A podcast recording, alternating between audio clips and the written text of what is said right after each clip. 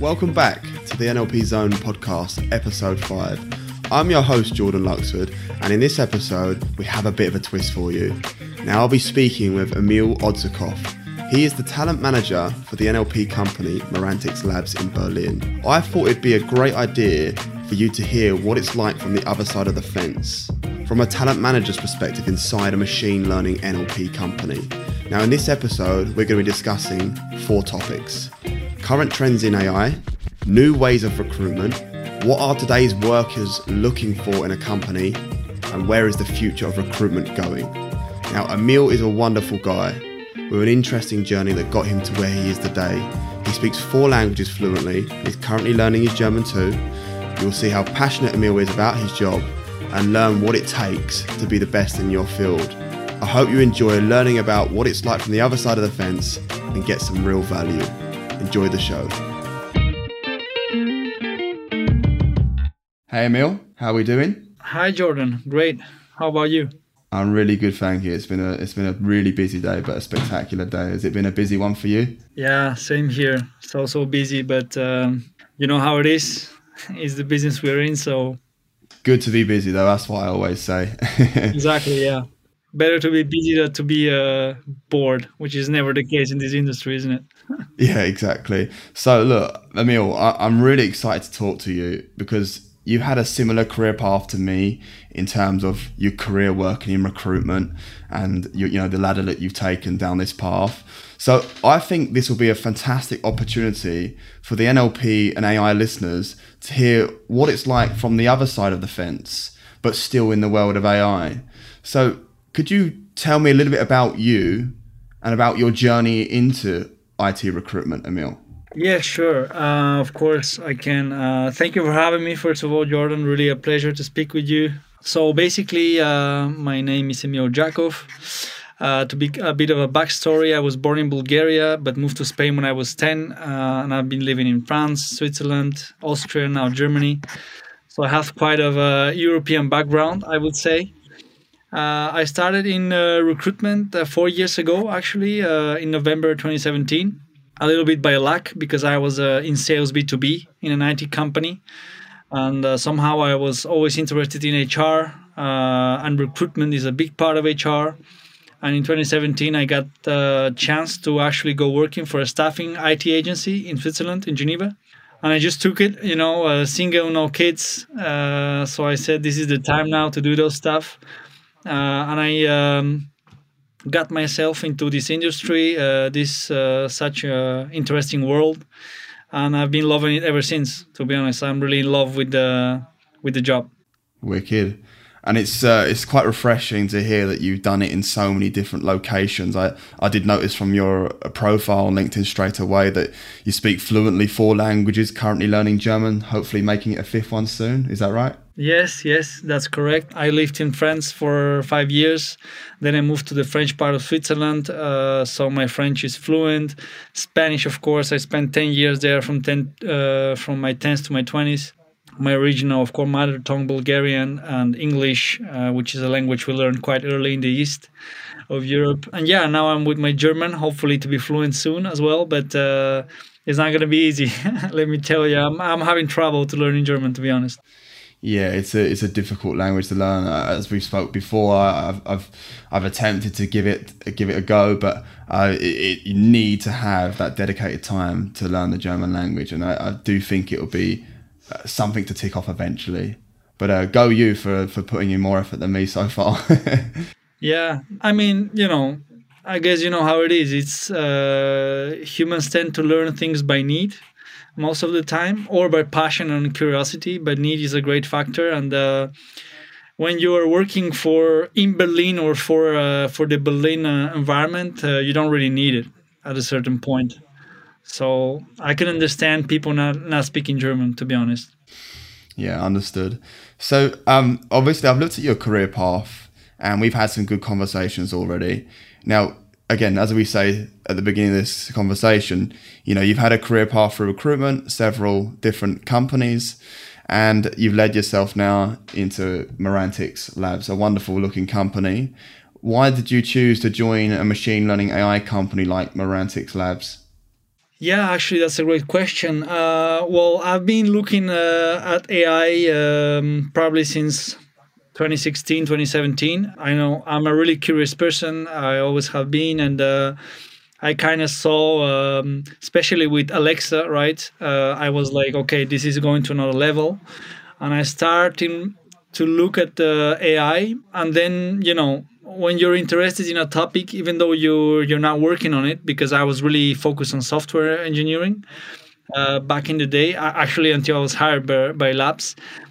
But I had always interest in AI. I knew this was going to be the future. It's already the present in many many topics, uh, and it's developing at, a, at an amazing speed.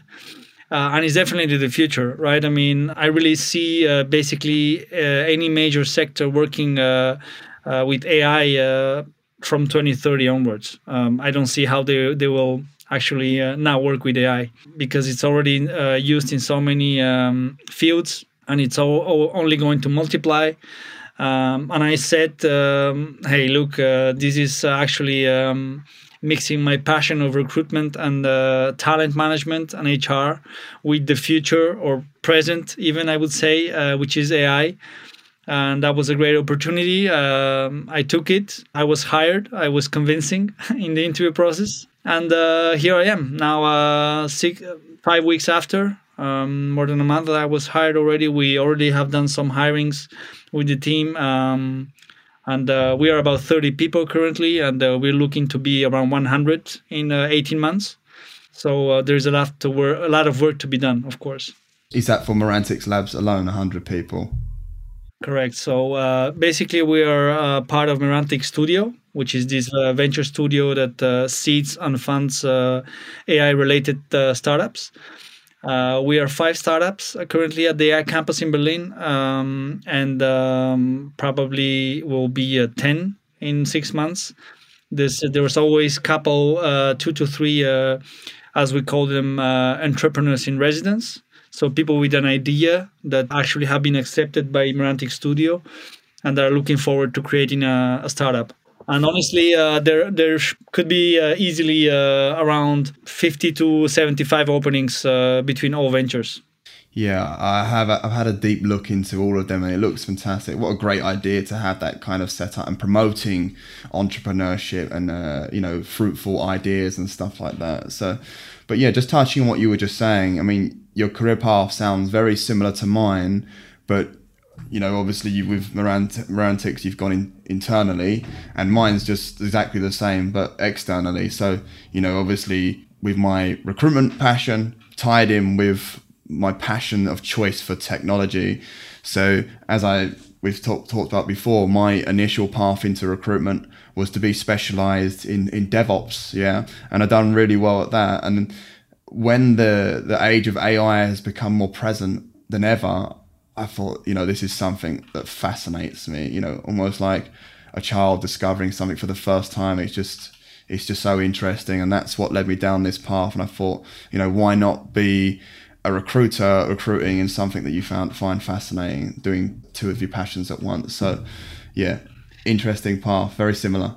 Yeah, I guess it's the natural move, right? That you move, you make uh, when you're in a business and you like it, and uh, all of a sudden there is a certain passion about a topic, like it's technology for both of us. Um, and AI is like the most, uh, the best expression of technology, I would say, or or the most advanced one. Yeah, I think it's a natural move for both of us. Actually, it makes a lot of sense. So, could you explain to me then, Emil, what your role is at Merantix Labs? Yeah, sure. So I'm the talent manager of Merantix Labs. Uh, I'm in charge of the recruitment, the whole uh, process from A to Z, and also some, uh, you know, uh, admin topics that, uh, of course, HR-related topics like contracts and visas and so on. But I'm really, really focused on recruitment. Currently, we have eight open positions, but that's just gonna, you know, get bigger the number because, as I said, we're looking to be around 100 in 18 months which would mean to triple in size uh, in 18 months, uh, a month. Sorry, and uh, as you know, that's a big challenge. Yeah, yeah, it's a fantastic growth plan. Though it's better to have than not be growing at all. So, no, congratulations to, to you guys and the team. And obviously, you've only just just began there. So, how was it settling into Merantix Labs? Uh, well, uh, yeah, uh, I I am quite new um, in the AI field. To be honest, I need um, to uh, to really get a lot of education. Uh, I'm constantly, um, uh, you know, reading, um, learning everything about AI, everything related to data, um, new trending, and, and so on. So, for me, is not that hard, I would say, because my colleagues are really um, the team is amazing. So when you have people help, helping you uh, around, it's much easier. But I think it's key uh, uh, to get self education, right? So I guess you have experienced that yourself at some point. Probably you do it on a daily basis. I think one of the key uh, successes or the key factors for a success in recruitment is to really know what you're talking about. I'm not speaking that uh, we're gonna uh, become engineers uh, in two months, me or you, but definitely you have to know everything going around uh, around the topic that you're recruiting for. And so I, I need to do uh, right now a lot of self-education basically. So i'm reading a lot. I'm uh, you know looking at many papers looking at the trends going on and um, just connecting with a lot of people you know? I mean i really loved your approach direct approach because i'm a pretty direct person myself and uh, that helps a lot. That helps a yeah, lot to, uh, to just approach people and speak to people. Actually this is the for me the easiest way of um, educating yourself is really exchanging with uh, a lot of people. Yeah absolutely. Hit the nail on the head then. For if i am to add a point in terms of how i've educated myself in the field as as you say we're, we're not tech people ourselves and i don't think we ever aim to be. We're recruiters. However in order to make sure that I can at least add value to a conversation and be relatable in some way.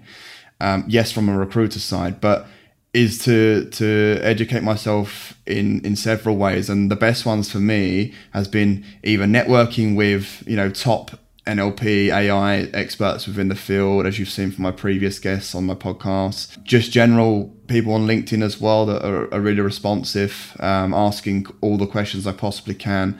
I always say as well, for me, YouTube is my best friend. There's so much you can learn from there. I'm quite visual as well when it's when it's explained in pictures and slideshows and so on. It's a lot more easily taken in than just you know reading a load of text and stuff like that.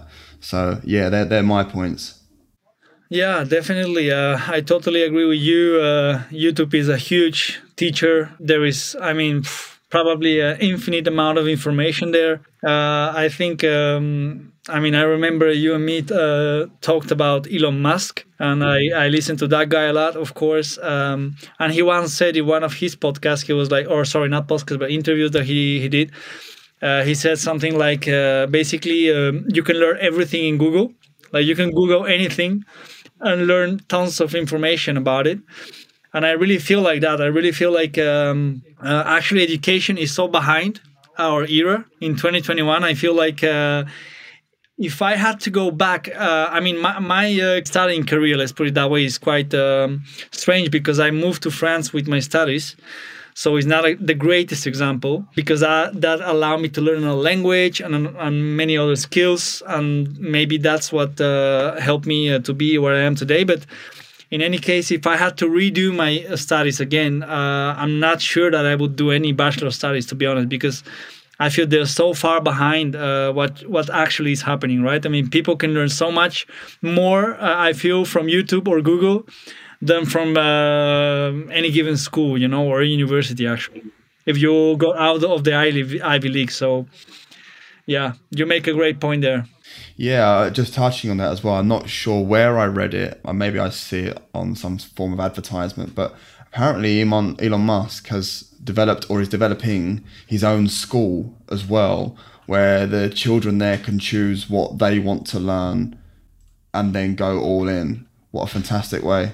Yeah, yeah, that's totally true. Yeah, I actually heard uh, heard him. Uh, that was an interview he made, and uh, he was asked where his kids study, and he was like, uh, "I designed my my own study or school for them because uh, current schools don't offer anything." He was like, "You sit there for eight hours or whatever a day, um, and you listen about history or music, and maybe you have zero interest on those topics." Uh, so yeah, I, I feel like um, current schooling systems and uh, platforms and organizations are totally behind what's actually going on in the world. Yeah, totally agree with you, and hopefully things can change for the better in the long term. I think that's one of the trends of AI, actually. You know, to uh, get much more, uh, um, much more into uh, education. Uh, because if you look at the pandemic, right? What happened during the pandemic? Like uh, people didn't go to school, right? So how many? I, I'm I don't know about you, but uh, in my circle of friends, they were like, yeah, my niece or whatever, she couldn't go to school like for four months, and they, they didn't have tablets for every student or computer accesses for a lot of them. So it was really weird. I mean, the, the COVID pandemic just showed us how much lack of preparation there is in, in the education uh, in 2021. It's it's kind of uh, surprising to me that we are so behind. Yeah, and it's almost in, in a certain way relatable to the real world working environment as well, like how much we've changed, you know, post uh, pandemic. You know, with a lot of companies now at least adapting to a hybrid model, you know, obviously part remote, part uh, working in the office, or in, in some cases, some companies working entirely 100% remote and it being extremely successful for them. So, yeah, I guess, you know, change is good f- for everyone. It is definitely it is. I think uh, adapt uh, or die, as, as some people say, and uh, some organizations and countries have been really quickly to adapt to uh, the new uh, world situation. Others have been left behind, uh, but it's often the, the, case, right? So I do believe as a society, uh, in general, we should be much more uh, digital than we are. For, for instance, my nieces, um, they know to use a tablet or a phone better than I do, almost, right? and they're three and six years old. So it's just definitely the future. I mean, everyone can see it, and I hope just that uh, governments tend to be really slow with those kind of things, and I just hope that the private sector will be uh, will step up and bring the the solutions that are needed in that, uh, which I feel is kind of the the the, the basic uh, for humanity, right? Education is really at the basic of of anything. Like if you want to achieve anything, you need great education, basically. Yeah, totally agree with you. So, could you explain to me um, what Merantix Labs do as a company and perhaps what they're using machine learning and NLP for? Yeah, sure. Uh, of course. So, we are a consultancy company. Uh, we are basically providing tailored AI solutions uh, to specific problems to many industries. So, we have clients in the retail industry, the health industry, fintech uh, the auto industry, and uh, we provide a really different kind of solution with computer vision and NLP. We have also internal uh, research projects where deep learning uh, is uh, quite important.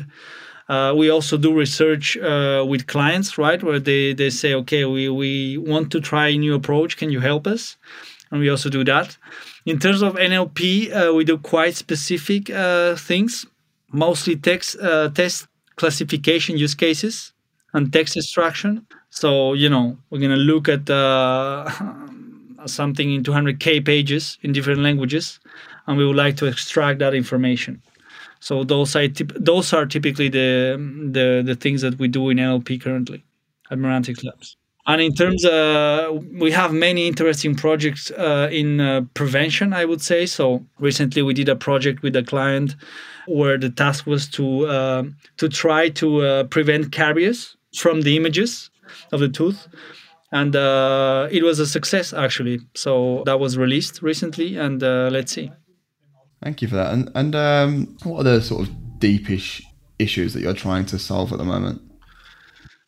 Yeah, I can give you a couple of them. Uh, a big challenge that we have uh, is the challenge of segmentation. So the core problem here that we face is uh, how quickly and reliably can we segment large amounts of data with strong class imbalance and a huge background classes, right? So in addition, we have the labeling. The labels are noisy, which make uh, make it harder for us for a model to find reliable patterns. That's a, a big issue that we have currently. Another long, uh, long-term challenge that we face is how to unlock the value of unlabeled data. So here the question is how uh, to effectively leverage uh, large amounts of raw data to pre-train a model and then fine tune it on a few high quality data samples. So labeling, I would say, is quite an issue for us at the moment. We better get them uh, them engineers and scientists in very soon to help solve that. Then. Definitely, yes. Yeah. No, I appreciate your overview in, in, into what you do and your, your job at Merantix Labs. So, you know, touching on what we've been talking about, the, the future of AI and stuff like that, you know, I want to hear from the other side of the fence as a recruiter, much less from a, a technical point of view, but more so in how you see the market now and in terms of like current trends within AI. You know, obviously, I don't know how you do things as a recruiter at Merantix Labs, but yeah, could you go a little bit into how you see the market from a Merantix Labs point of view? Yeah, sure. Um, well, I think um, a lot of it is in prediction uh, currently. So uh, we've been recently contacted by a um, client in the auto industry where he wanted to uh, to determine whether or not the scratches on the cars from clients would actually um, release the insurance, right? An insurance company. So it's really on the on the prevention side of things. I think currently uh, where trends are going, but also of things that haven't been developed yet. Like for example, as I said, I have seen some uh, projects or plans for projects in education. So how to really cut the the problems that the physicality of being in a school poses, right?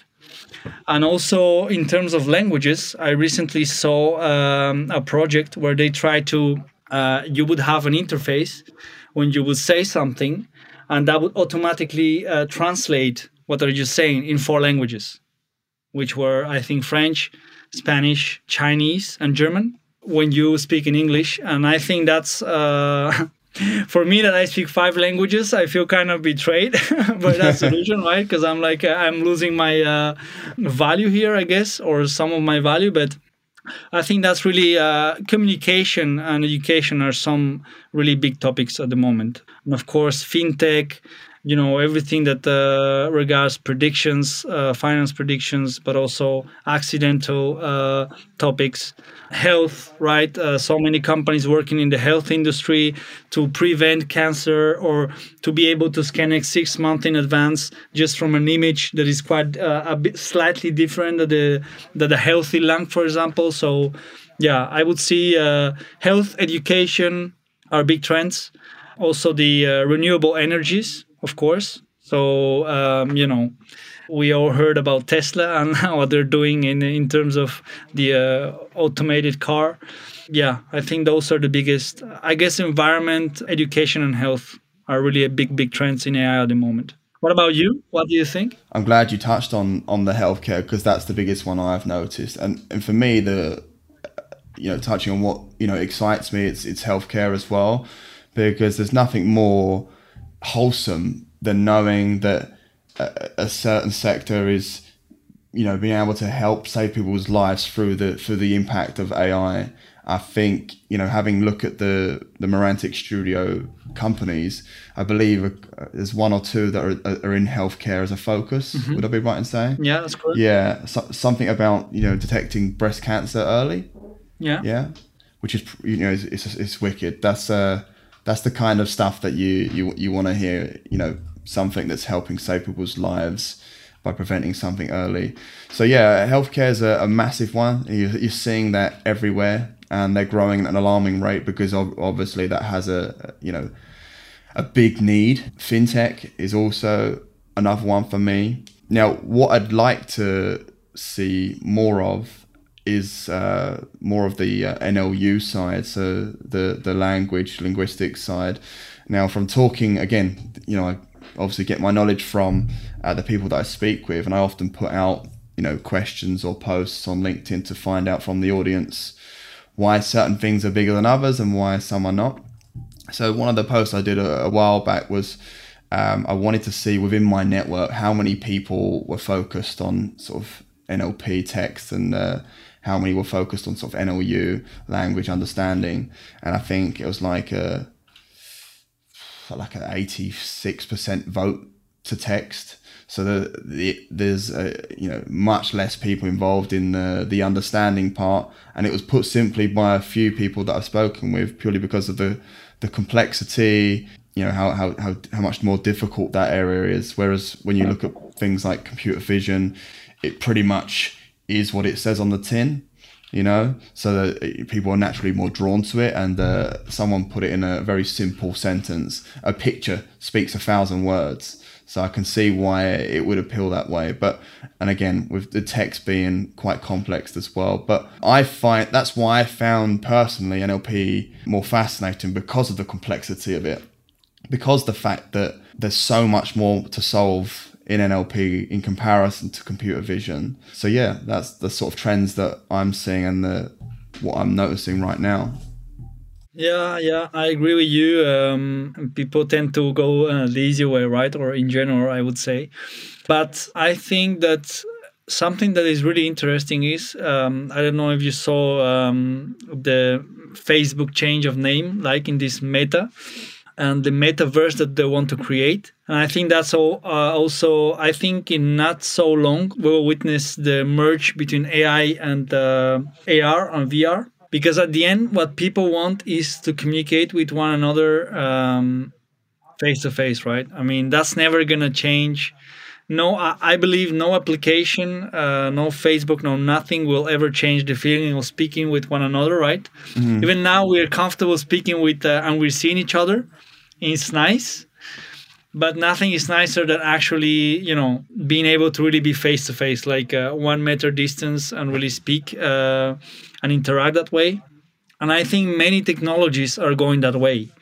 Uh, even um, you know what i found uh, nice is that um, what Tesla did with their car that you can actually interact. You can make your car sort of speak, and that's a feature that that's that's not really uh, useful to you, right? You don't want a car to do that, but the car that does it, you like it more, right? Yeah. Because you're kind of interacting with this robot that you have uh, for a car.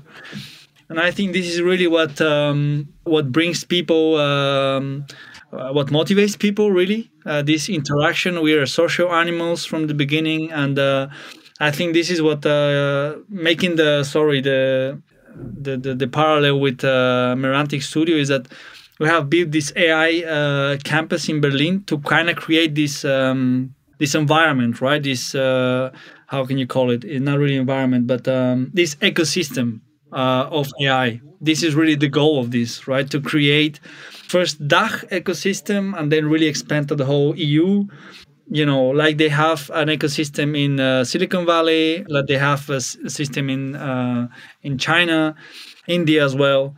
And I think this is, uh, yeah, I mean, technology always go, uh, tends to go uh, where people uh, feel connected in a way. I don't know. I, I find this kind of a connecting point to every technology that was ever made, you know. And I think everything that makes us that yeah that gets us closer to one another. Everything that that makes us healthier right? With uh, so many people in uh, so many companies sorry in the health industry doing ai and of course the environment with so many more people uh, being involved in it lately right? My and your generation are all uh, in on that topic but if you look at 10 years old it's like uh, it's like a topic you can't avoid anymore like you have to speak about sustainable energy about environment and i think yeah this is the future is bright i really like where we're going uh, we just have to make sure that uh, AI is ethic, which is one of my, our core beliefs in uh, labs. Uh, that AI should be ethic, and of course, with every great technology uh, comes a great responsibility, right? Absolutely. You know, you have to anything that's invented has to have some sort of protection in it as well, especially for for for young people, in very young people. I mean, if we look at uh, you know the world of AI on, on the grand scheme of things, even if someone doesn't even know what AI is, if they actually sat there and looked at it, they wouldn't actually realize how much AI they're already using without even knowing what it is.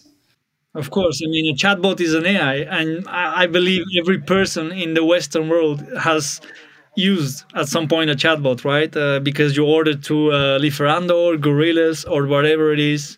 You order somewhere and instantly they have a chatbot hello, or you just go on a website. I mean, they, they have it. So many websites have a, a chatbot, and that's kind of an AI, a chatbot. Yeah.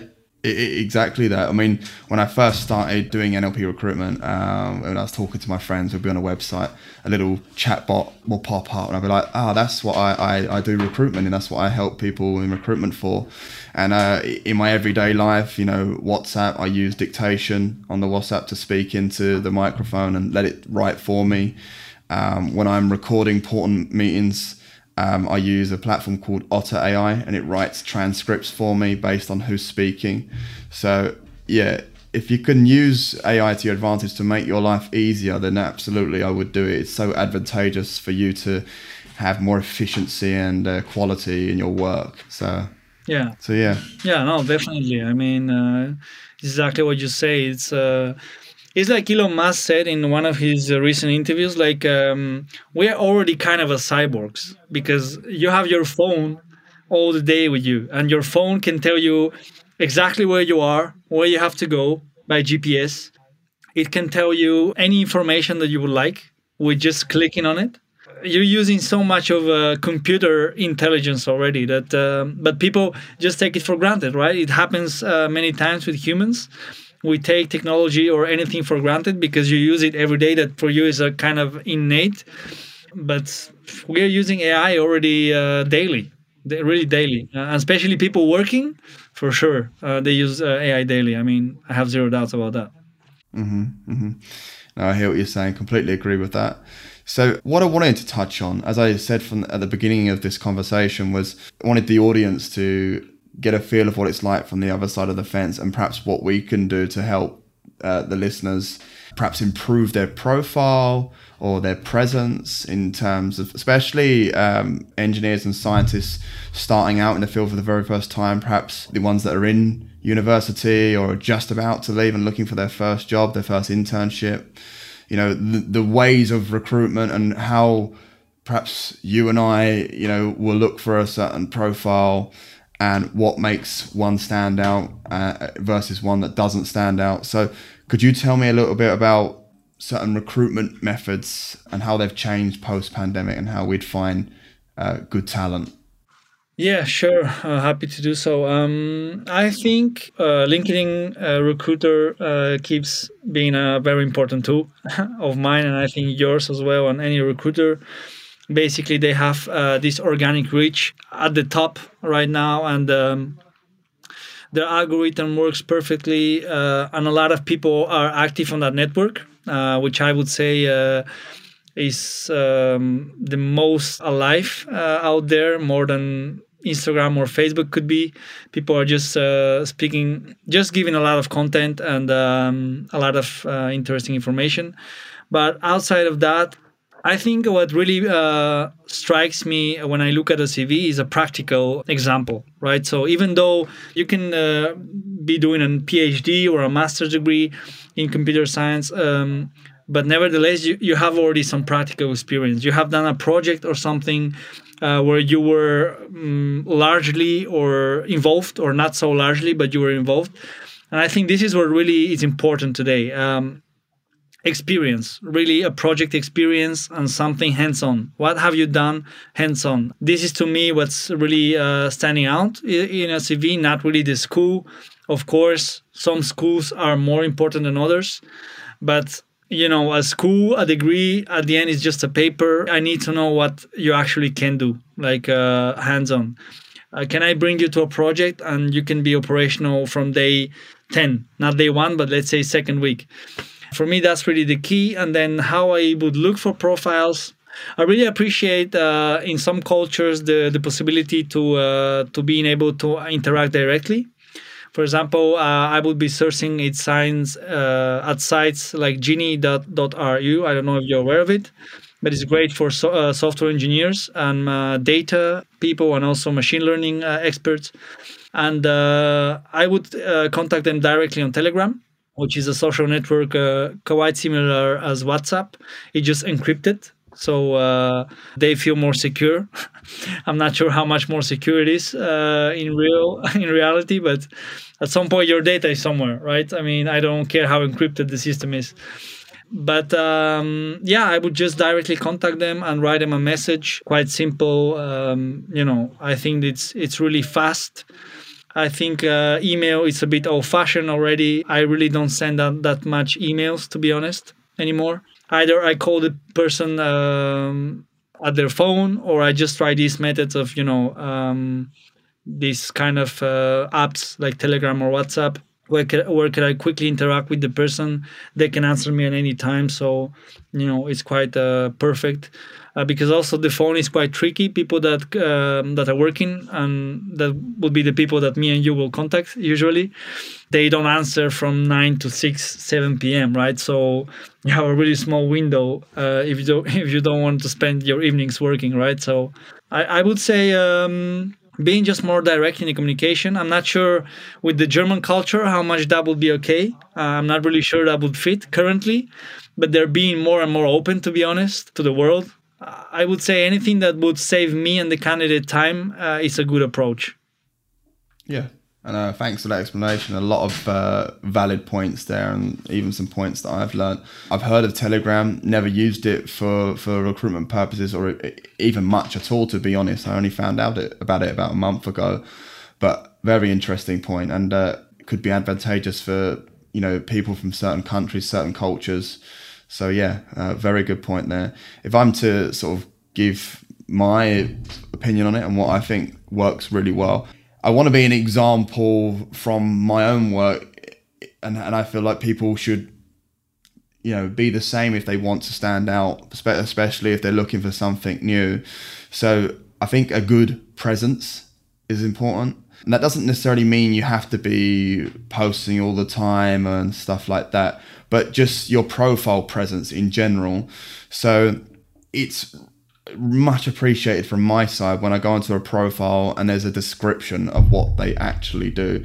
Kind of touching on what you were saying about having an actual project that they've worked in. If they can perhaps talk about that project, uh, whether it's in the project section or it's in the description of their current role, or even if it's just in the about section, a little bit about you and stuff like that. Because when I'm reaching out to, you know, a short list of some top NLP engineers that I, I want to perhaps speak with and tell them about an opportunity I have uh, for a, for a client of mine, I am much more inclined to want to reach out to them if they've got a good description of what they're currently working on and what they do and stuff like that.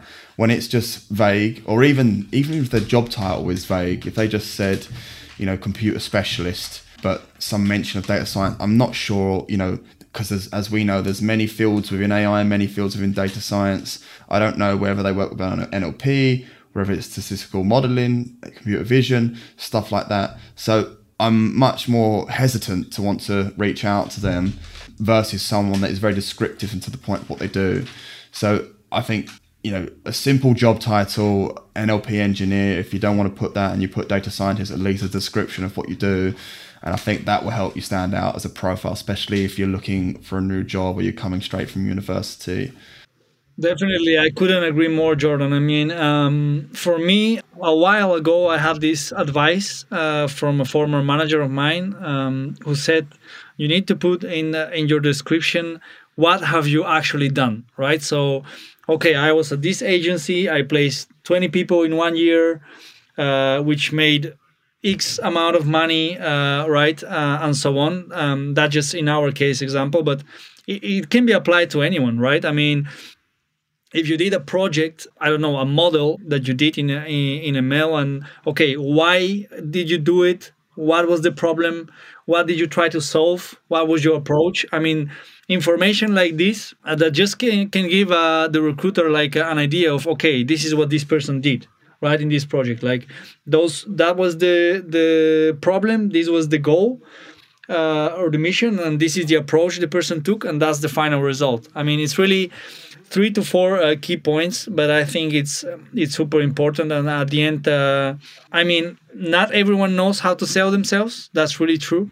That you have come across great CVs that didn't look great at all. I'm sure, I'm certain about it. I do it as well. But anyway, I think uh, our job is also to educate the people, right? This is what we also do our job. This is part of the job. And um, yeah, whenever I got the chance to uh, to give a, uh, an advice of someone, of course, it's just an advice. I don't call myself expert of anything, uh, but just an advice uh, from my years uh, in the field. That would be my advice: to be as specific and straight to the point as you could be uh, and that just sa- saves people a lot of time. I mean, uh, sometimes when you uh, when you get really good at the volume search as a recruiter, with just certain uh, words or phrases, you can find out if that person really uh, completed their profile as they should. You could find out the match uh, quite quickly, I would say. Yeah, completely agree. And I think just elaborating on that is whilst presence is important, intertwined with that activity is important as well. So you know, if you go on a profile and perhaps they don't have a profile photo or their profile just looks out of date, that says to me, oh, I wonder if this person's even on LinkedIn. You know, so just being a little bit active, you know, whether you're just liking posts, you know, if you check someone's activity, you can see if they've been liking posts or interacting or whatever. Because I think it's important to keep up with modern times as well and, and people that are in with the in with the new you know? Of course yeah definitely. I mean i rely um i totally align on that point. Like first of all you have to always keep up with the new technology. That's kind of the right? If you want people to notice you is you got to do it right? Uh, and then also it shows i guess when you're interested in a certain topic you actually um, look at that topic uh, from a close point of view, right? Like you, you're gonna search for information that speak about it. Uh, as you said, you're gonna like posts, you're gonna read about it uh, somewhere, you're gonna make comments or interact with people in a network, right? So I think that shows a lot of proactivity from a person, and I think proactivity is a word that comes a lot in many job ads, and uh, it's kind of a, a hard requirement for people to be hired at the end. And you know, Emil, just tying off from what I was talking about with uh, having an online presence, I think you know the, the, the big word for that is personal brand. Um, you're seeing it more than ever now in, in, this digital age, as we've already said. For me, it's it's completely changed the way I work and helped me massively in my job. What's your views on personal brand, both from your perspective and how it can help you know people within AI and NLP? Yeah, no, definitely. Uh, Jordan uh, just just said the magical word for me. I think personal brand is um, everyone should have one or should should aim to have one. Uh, when you are a candidate, is also really important. Um, where do you comment? Uh, what kind of content do you follow? What kind of content do you produce? And from my perspective as a talent manager, I mean, I've seen your content. Of course, you're kind of uh, really pushing uh, the boundaries in personal branding, and you've done some amazing work lately. Um, and uh, yeah, I, I really also trying to build my own personal brand. Uh, something that I really like to do is when a candidate has like a process, for example, in my case, I ask them to put a recommendation on my LinkedIn, um, which I think really works. Because at the end, uh, if I have uh, 35 recommendations, that means that I'm doing my job well. Uh, mm-hmm. People don't just write a recommendation just because, right? They have to really fe- uh, feel it. And I think uh, in ML and NLP is kind of the same thing, right? I mean, once you, as we said back in the conversation, when you specialize in a topic, you kind of create a, a personal brand in terms of the content that you follow, that you put out there, but also in the people that you interact with. So if you're specialized in NLP, at a certain uh, point in time, uh, your network is going to be composed also by NLP professionals. Uh, and that's uh, also beneficial to your personal brand. And I think uh, I really uh, saw back in the day a, YouTube video of Steve Jobs speaking about mm-hmm. marketing. Mm-hmm and he put the example of because back in the day apple were, were, doing quite terribly in that in that department. And he said the best example of marketing and i would say brand because uh, company brand and personal brand they can you can kind of make uh, uh, comparisons at a certain point and at a certain level. And he said the best uh, branding out there is nike. Like nike sells a commodity they sell shoes. Mm-hmm. but when when you think about Nike, you don't think about shoe company, right? You think about much more than that and they speak about great athletes, athletics, great achievements in sport, and I think you uh, you have to aim to do that uh, as well uh, in a personal brand in the uh, machine learning and AI world. You can definitely do it. Um, you have done it yourself in NLP. It's pretty obvious from your posts and uh, yeah, the content that you create, uh, also the people you interact with. So I think that's that's really uh, super important and super helpful for people out there. Yeah, completely agree with everything you've just said there. And I think to elaborate on the whole personal brand definition, I don't think it's just personal as in, you know, about you. I think it's all about community building as well. So for example, with my personal branding, I'm always networking with people that are like-minded in my field, and you know, part of personal branding is showing an interest in with people that are in your field and commenting, and engaging on what they're doing, showing a real interest. And I I go out of my way to follow uh, all of the interesting people because I wouldn't say that you know personal branding for me has just come overnight, and it's definitely not where I want it to be either. But I follow all the best people, with the best content, and I look at what they do, and I, I, I see it's usually free sort of strategies to approach personal branding. So it's usually, uh, you know, posts that are about you personally, so they get to know you as an individual, and then posts about your your your relevant niche, so education, so people can get some real value from it. And the other one is just sort of anything else, so achievements, successes, stuff like that. So achievements, successes, education, how you can help, bring value, and then something personal, so they know who Jordan is and stuff like that. Having those three key points, and of course not just posting all the time, but engaging in other people's content, not just you know post after post. Otherwise, it just looks like it's all about you. You know, it's a it's a community builder rather than just a personal brand. Yeah, you just said the the second magic word I would say, which is community, and that's definitely the the case. I mean, at the end, what is personal branding is how the world perceives you, right? So, uh, of course, when you engage with your community, people is gonna notice that at certain moment in time, like. Uh, LinkedIn is full of content. There is so much content. I mean, you have. I I remember, uh, if I remember correctly, you just said around 50k uh, connections, which is an amazing amount of connections. Your, your feed has to be uh, changing every second, I would say. And uh, at some point, in order to make a difference, uh, you have to differenti- differentiate yourself. And personal brand is definitely a way to do it. And engaging with your community, as you said, commenting other people's posts, having a conversation. In a, I mean, I, I've seen threads of maybe 20 to 30 uh, messages, right? Exchanges between people in a single mm-hmm. comment section that's also great people see that you that they uh, you know that you care about what they have to say and that, that you also have arguments maybe to defend your point of view or or just to discuss an open topic so yeah definitely community and personal brands those are two magic words that people should really pay attention to yeah, and it's just about bigging each other up as well. Like if there's people relevant in your field and they've put out some good content, credit credit them for their content. You know, if you're going to post it, credit them for it. You know, if you want to go even further, then, then do so. I'll give an example. There's a, a wonderful lady called uh, Duygu. She she wrote um, a book called Mastering spaCy. Uh, you know, it's to do with AI and NLP and stuff like that, machine learning. And I thought, what a great uh, great book to you know to get out to the network so I, I asked her personally if i could do a post personally about it so my network can see it as well so it has a greater reach which I did. And then uh, my other recent guest, I think he was uh, episode three, Ivan Bilan.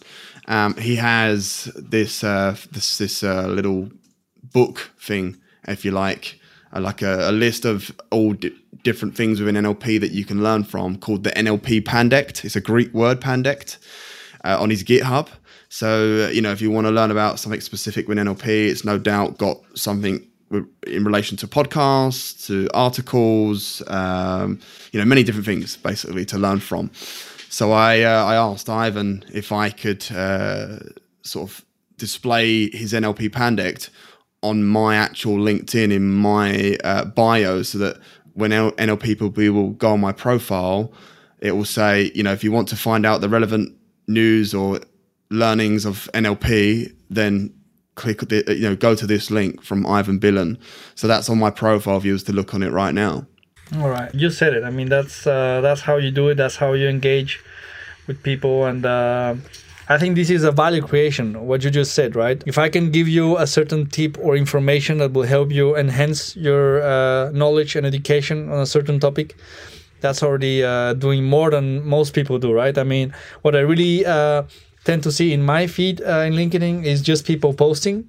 Like mm-hmm. Uh, either uh, they try this um, the quiz thing, right? Like they ask for possible answers no, not the quiz, but I'm sorry, I just forgot the word in English. The the, the poll vote. The yes, vote exactly. The polls, which is now a bit of a trend, I would say, or they will just write a super long post on something and just said, okay, I'm, uh, I don't want to hear of this topic anymore, blah blah blah. Um, I don't know. I mean, for me, the content has to be more than just posting every day, and uh, and it can be in another channel. It doesn't necessarily need to be LinkedIn, but you have to to do something else. Uh, this is not how you engage in, in, your community because, as you said, if I'm po- if I'm only posting, that means that it's only about myself, and that's mm-hmm. that's not what community is about. Yeah, and it's it's hard to be an expert in you know engagement and personal branding. I'm still learning, as I said, um, but you know. I read somewhere from a, a lady, I can't remember her name, but she put a post out. It said, uh, part of learning is doing something that you're not qualified to do initially and then learning it that way. That's that's how you build your foundation to, to yourself. Yeah doing something that you're not qualified to do at first but doing it anyway you know and learning mistakes and wins and then just improving yourself that way. Yeah totally. Uh, uh, try and uh, mistake and uh, try again right? I mean that's that's how humans learn the best i think.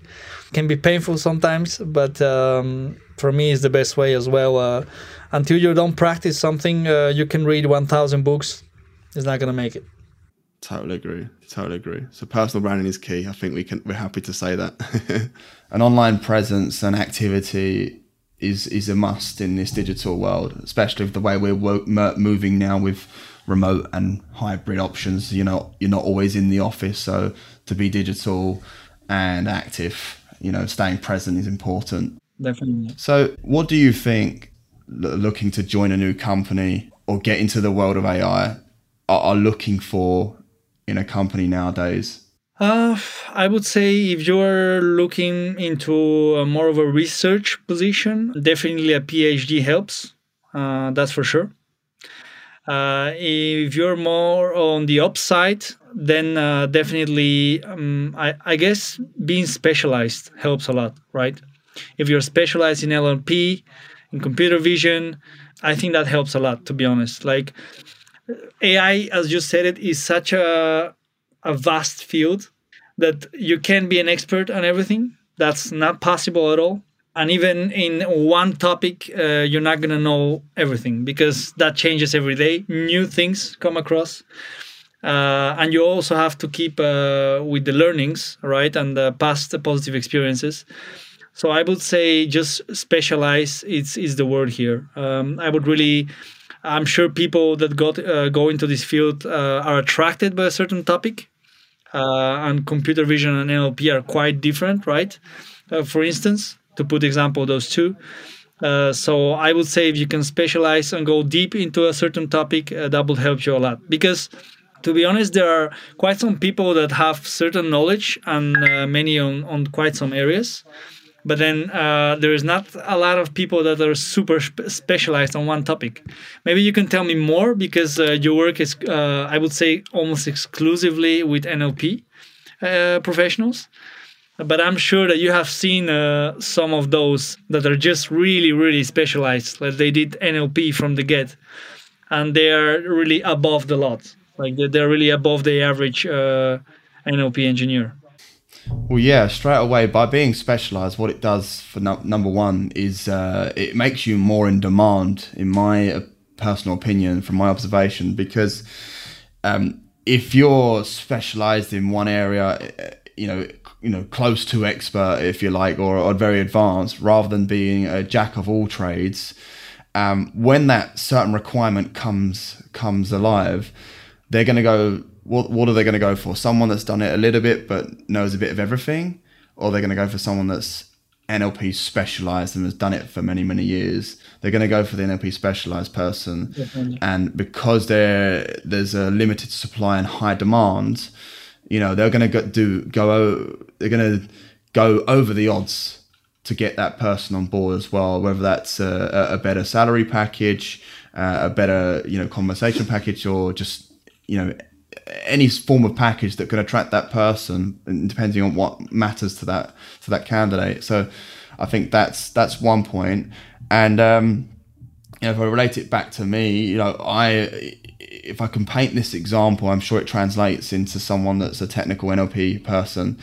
As I said, I started off doing NL, uh, sorry, DevOps recruitment initially, and it was very fruitful for me in in Germany. Uh, you know, I got some great clients, and you know, I was a, the best version of myself I possibly could be within DevOps to to what to what level I can understand it from a non-technical point of view, and I, I flourished in that. But when I started my own company, wanted to do a little bit of everything because I wanted to make sure that with my clients I was covering all of their IT areas because before when I was in a big company, whatever areas they needed help with, you know, another consultant would do that. But when you start your own company, obviously there's not another consultant just to give it to straight away anyway.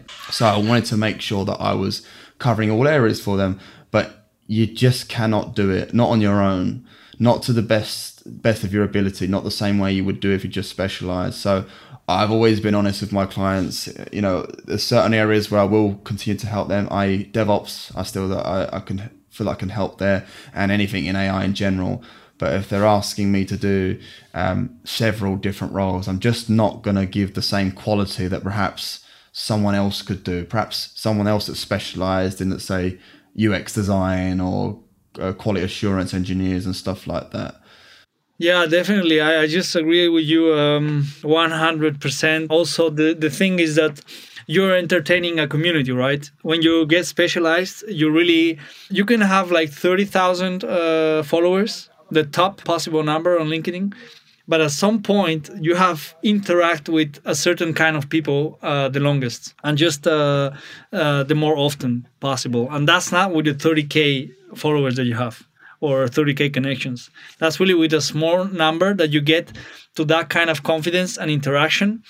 And when you build a network uh, around really a specialized topic, like you're doing now with NLP, at some point you really know all the the players in the field. Yeah. At some point you just do. It's it's how it goes with any um, any kind of relationship uh, when you spend a certain amount of time in a certain topic you really get the knowledge needed and also i mean you're not an engineer but i'm sure that your technical level is good enough to be able to speak with even the, the top top players right someone i don't know with 15 years in the field he wouldn't feel uh, bored by speaking with you mm-hmm. And therefore you can entertain a certain kind of relationship and you cannot do that with uh, 10,000 people. Let's be honest here, uh, you don't have the time, the physical time to actually do it. So it's a small portion. If you have like let's say 15k uh, connections, maybe it's with 1,500, which will be 10%, and uh, that's how it goes. And uh, when you are specialized, then you you know the key players of uh, of the domain, and you're more efficient. You're better at your job, as you said. Um, also being educated daily on the topic as the topic evolves is easier for you because it's just one topic and not 10 different topics. So then you you get lost. And maybe in, in certain topic uh, i don't know you spend three months without getting um, any kind of education then you you completely lost because so many new things have happened in three months so I don't know. I think it's it's really a key word. To some people, can uh, sound really simple, but it's really not. I mean, it's really the key word here being specialized in a in a certain field. Yeah, I completely agree with you, and I think that is where the future of recruitment is going. Um, another thing that being specialized uh, improves, both from a recruiter side of the fence and, and, and a technical person side of the fence, is your visibility as well. So the more specialized, the more visible you become. And I read somewhere that said uh, the more visible you are, the more people will want to do business with you because they can see you. People want to do business with someone that they feel familiar with, even if they've not spoken to that person before. If you see, you know, my posts here and there a few times a week, or you've seen that I've interacted with someone that you know on the comment section, when I approach you for the very first time, because technically, you know, at that point, we've never interacted. I don't know you, you don't know me, but you feel like you do because you've seen my name, you've seen my presence. There's almost an element of trust without having even spoken to me. And I think that can translate into any field, not just recruitment. No, definitely. I mean, it's what you said. You're gonna comment on a certain topic, right? I mean, you're not gonna comment on 100 different things. You're gonna stay on your lane, uh, which it doesn't mean that you can be cu- curious. Once more, I mean, people need to understand that there is a difference between being specialized in something and being curious. Uh, because I'm a really curious person, and uh, I, I am interested in so many topics but I'm not going to become expert in all those topics, right? I mean, uh, I'm just interested and I'm kind of hear things and listen to certain people. But I mean, your content production, you're, you're going to produce a lot of content on LinkedIn or other networks as well, right? And when that's also around one topic, and you get a lot of knowledge on it, is what you said. People is gonna start looking and hearing at you because you're gonna first speak truths or right or things that are that make sense. You're not gonna just uh, any jabberish and then uh, oh yeah this guy's talking about this. I mean an expert could see could recognize a fool sorry for the word uh, from a mile away. And um, when you actually speak about uh, a topic that you understand usually you don't uh, uh, you're not wrong or not entirely wrong in the topic right? And uh, certainly people is going to start speaking about you. And uh, i guess it goes even now in 2022 soon to be i think the word to mouth right? That works always. I mean when, when uh, you make a business with a key player in your case he's going to speak uh, to his friends. That's just going to happen. This is this is how humans are programmed to function. When you have a good experience you're going to talk about it to your friends. When you have a bad experience you're also going to talk about it and say don't never go, go to this place. But especially if you have a, a, good experience and in recruitment that's not really the case most of the times uh, then certainly you're going to speak to your ceo friends and say hey uh, this jordan guys is actually good. Take a look at it. Uh, and um, mm-hmm. that's really how it goes i mean business uh, seems really difficult but at the end of the day uh, it's really simple in the core nothing good comes easy. I, I always say, but um, no, I've got to say I really appreciate hearing your story and listening listen to what you've got to say from the other side of the fence. You know, I'm used to speaking with with with, with technical people, but I really wanted to do this purely because you're in the same position as me, and I wanted to hear you know someone like-minded who can relate to what I'm saying. And I think the message here really is you know, if you want to land better jobs, uh, have better opportunities come your way, it's about we've we've established here having a good presence online in any field, not just recruitment, not just tech, any field. Having a good presence online, show your face, show your visibility, and uh, yeah, just be present. I mean, this has all come, this has all been emphasized and fast tracked. I think about five years because of the pandemic. Yeah you know, whilst it was a, a terrible time, uh, you know, some positives have come from it, and uh, it's bringing us closer in terms of um, a digital perspective. You know, being interactive with people online. So, you know, I've got to say, Emil, um, thank you so much for your time, and uh, I've thoroughly enjoyed it. So, if you know the listeners that are listening right now wanted to speak with you or find out a little bit more about Merantix Labs or yourself. Um, is is LinkedIn the best way to reach out to you? Yeah, yeah, definitely. Uh, I would say uh, LinkedIn, uh, Emil Odzhakov, O D Z H A K O V. Uh, that will be the um, the best, easiest way. Also, Merantix Labs. We're also on LinkedIn. Uh, I'm managing the account, and uh, also really, uh, you could go directly to our website there. And uh, yeah, thank you for having me, Jordan. It was a pleasure to speak with you. Um, I feel that we're going to speak much more in the future uh, and uh, maybe work together. Uh, let's see uh, what's going on. But um, yeah, thank you for having me. Uh, it was a great chat and looking forward to, to speaking to you again. Likewise, Emil, absolute pleasure. And again, thank you so much for your time. So, for everyone listening, this was the NLP Zone podcast. I'm your host, Jordan Luxford and today's guest was Emil from Merantix Labs.